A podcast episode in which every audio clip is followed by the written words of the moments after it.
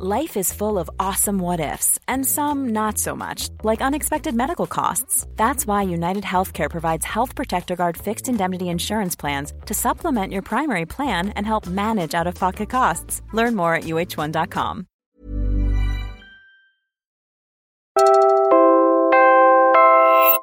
You're listening to Puma Podcast.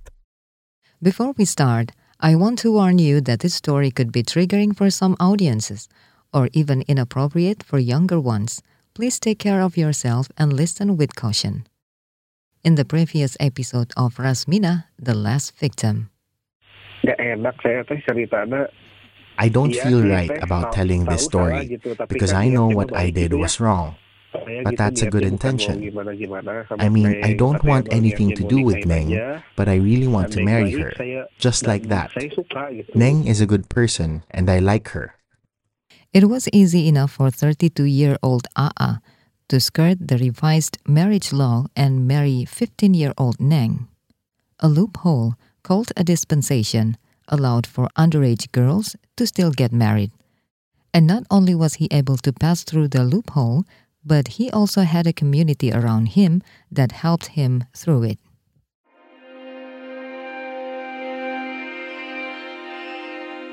You're listening to Rasminah the Last Victim. This is the English adaptation of the investigative podcast series Disclose Dipaksa Kawin, created by KBR Prime, Indonesia's pioneer in journalism based podcasts. This six part podcast adaptation is produced by Puma Podcast in the Philippines and made possible by international media support. I'm your host, Malika. Neng was in her second year of junior high school when she decided to drop out after being sexually abused. She withdrew from society for four years, staying home and doing the laundry for neighbors. Marriage to Aa was supposed to steer her life in the right direction. But for Nurul, who is also in her second year of junior high school, nothing would get in the way of her attaining an education. Not even her own mother.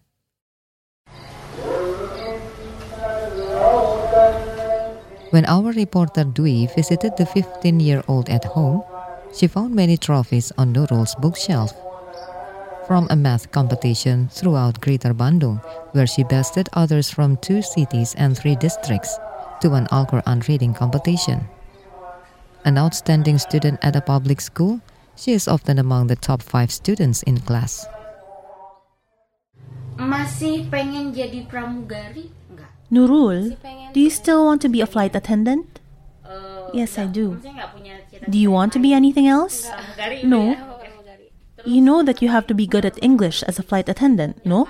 That means you have to start from now. Where do you learn English from? With friends who are good at English at school. Do you have free time for studying or just at school? Sometimes I have free time to study together, so it's not from school only. Education is crucial in ending child marriage because it opens up more opportunities for girls and boys. It also helps them realize that there's more to life than just marriage. According to UNICEF, girls who marry before they turn 18 are at least four times less likely to complete their secondary education. But the problem is, Nurul's mother doesn't have enough money to ensure that she stays in school. My name is Ida. I am a mother of three. I work as an online motorcycle taxi driver. I also sell pillowcases, bed sheets online. I live in Bandung. Ida has three children. Nurul is her firstborn. If she wants to continue her study, I can't afford it. So I thought that it's better for her to find a good husband who works and can provide for her. Ida has asked Nurul several times to marry, and Nurul has repeatedly refused. Mm, I just don't want to get married. I want to focus on my study. I want to continue until senior high school. I want to focus on this.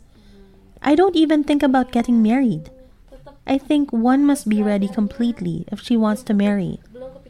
I can't even imagine what marriage looks like. I haven't thought about it yet. It's not like Nurul's mother, Ida, was any different at Nurul's age. A generation earlier, Ida's mother, Nurul's grandmother, was seriously ill. She convinced Ida that if Ida got married, she would have someone who would take care of her and send her to school. Ida agreed on one condition. I wanted to continue my study. I was already on my second grade. I was about to get to the third grade. If I passed junior high school, then I would be a graduate of junior high school, not just elementary. Ida was 14 or 15 then, when the minimum age for girls to get married was 16. Indeed, Ida was able to finish junior high school when she got married. And eventually, she became a mother. I was just a child when I got married. I was only 14 to 15 years old. I was so young and naive. When we got into quarrels, it was usually over petty things like daily expenses. My husband's salary was not big, barely enough to make ends meet. So when my child would ask for money to buy snacks because she saw other kids eating snacks, I couldn't give her anything and had to ask for money from my husband. Then he'd get angry at me and scold me. I remembered him saying, Why don't you just go to work so you can earn money? You're such a burden. But with only a junior high school education, job opportunities are few. It was an abusive marriage, and it was only the thought of her child having nothing to eat that kept her from leaving. But then he started to hit their daughter too.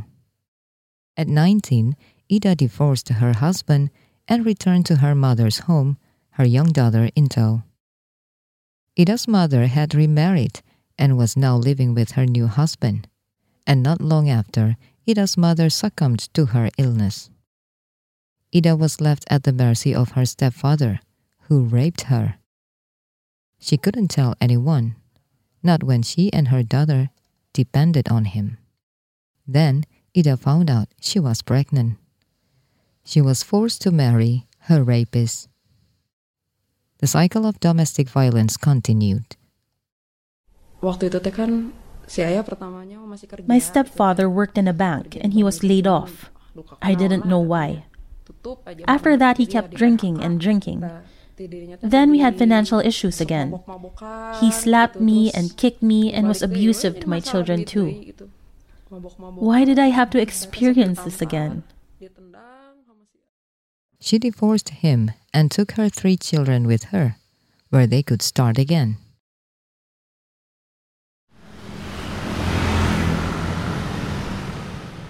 Ida rents a small house in Bandung she starts her day by helping her kids prepare for school, then zips off to work as a motorcycle taxi driver. When she arrives home at night, she works some more, sewing masks during the pandemic and making dolls.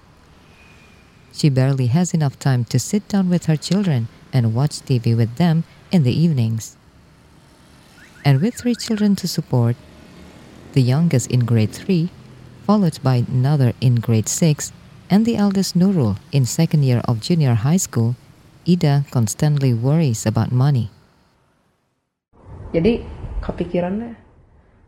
So I thought to myself it might be better for my daughter to just get married, to find a good husband who has a job. I know that things could be just the same as before. But if she does not get married, I would be worried all the time because it has been difficult since she was little. She had to work since she was little. I wanted her to enjoy school as much as possible. So if she gets married and someone can pay for her education, she doesn't have to work. She would have a husband to take care of her. This is a popular belief in Indonesia that marrying daughters off will allow families to escape poverty.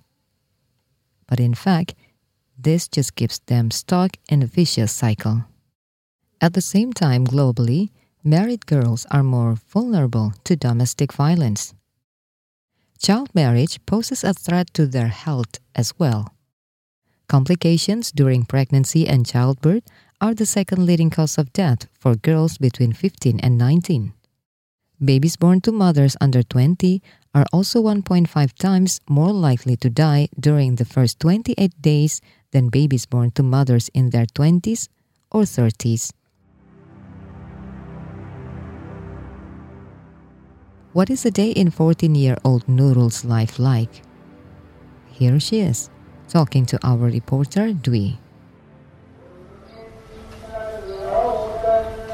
We usually get up in the morning, say our prayers, take a shower, help our mother cook, also clean up the house, and then we go to school.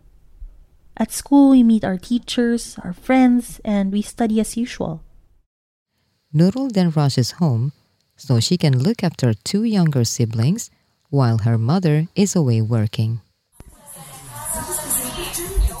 She understands that staying in school requires money, so she saves her pocket money. 2000 rupiah per day from the 10,000 rupiah her mother gives her every day. For context, a US dollar is worth 15,000 rupiah in July 2023. Nurul also helps earn money for the household. So you help your mother with work. How do you do that? We sew rag clothes on dolls. How do you get paid? Per dozen. One dozen is 27,000 for 12 dolls. Less than $2 for a dozen dolls. Um, How often does your mom ask you to marry? Many times. What's your answer? I say no. How do you try to convince your mother? I don't want to get married even if my mother forces me to. Can you guarantee that I'll be happy after being married? If not, I'd rather go to work. If we don't have any money for me to pursue senior high school, I want to go to work and make money.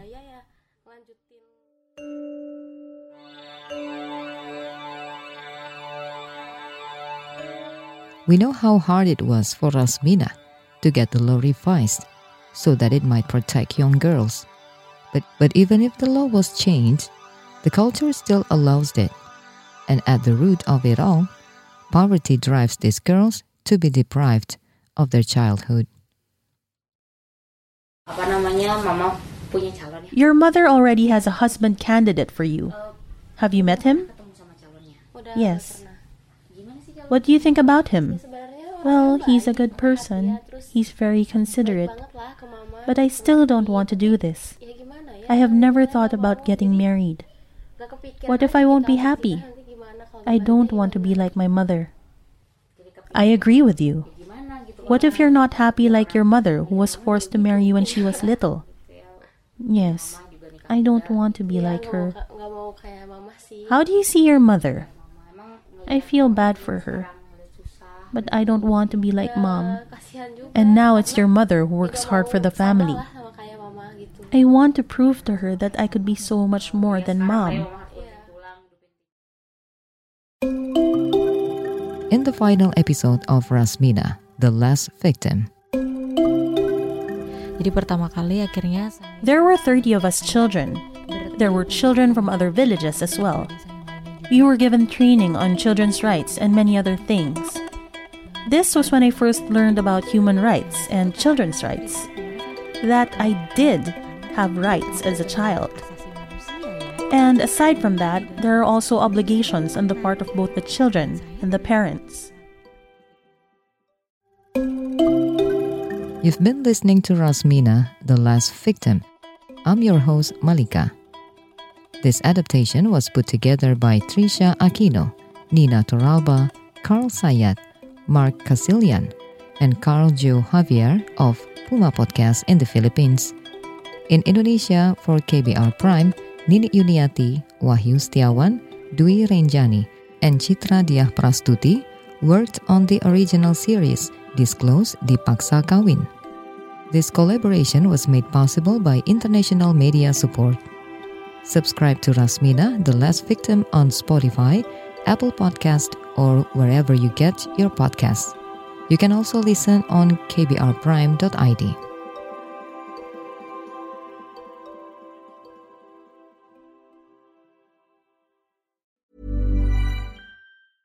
Hi, I'm Daniel, founder of Pretty Litter. Did you know cats tend to hide symptoms of sickness and pain? I learned this the hard way after losing my cat, Gingy. So I created Pretty Litter, a health monitoring litter that helps detect early signs of illness by changing colors, saving you money and potentially your cat's life. Pretty Litter is veterinarian developed, and it's the easiest way to keep tabs on your fur baby's health right at home. Go to prettylitter.com and use code ACAST for 20% off your first order and a free cat toy. Terms and conditions apply. See site for details.